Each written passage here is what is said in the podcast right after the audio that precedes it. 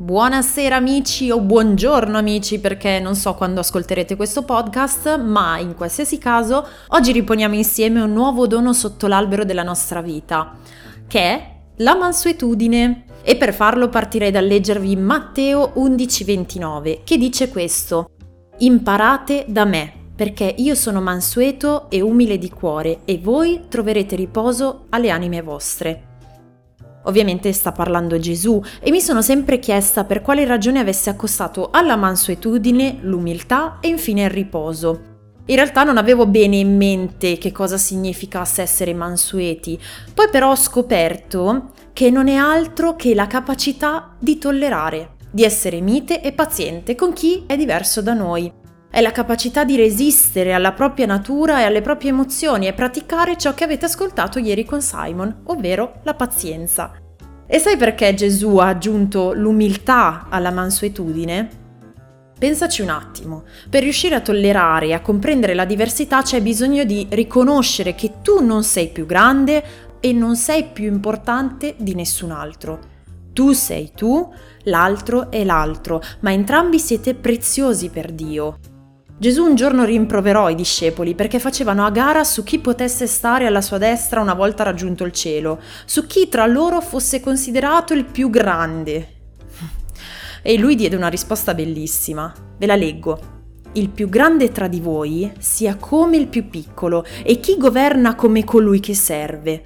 Chi è più grande? Colui che è a tavola oppure colui che serve? Non è forse colui che è a tavola? Ma io sono in mezzo a voi come colui che serve. Ancora in Matteo 18:3 leggiamo che Gesù disse loro di diventare come bambini.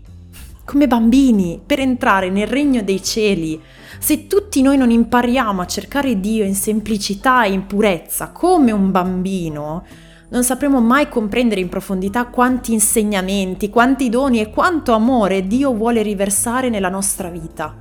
Perché l'insegnamento di Gesù che è più che mai attuale, risiede nell'osservare ciò che non comprendiamo con gli occhi di un bambino e accettarlo, con quel desiderio di conoscenza e di riscoperta, con quella curiosità di chi non si ferma al colore della pelle, all'abbigliamento, alla cultura e alle tradizioni di una persona, quando Gesù non comprendeva l'atteggiamento altrui, meditava, pregava e si fermava, in attesa di ricevere un chiarimento o anche solo perché il suo spirito non venisse turbato da sciocchezze.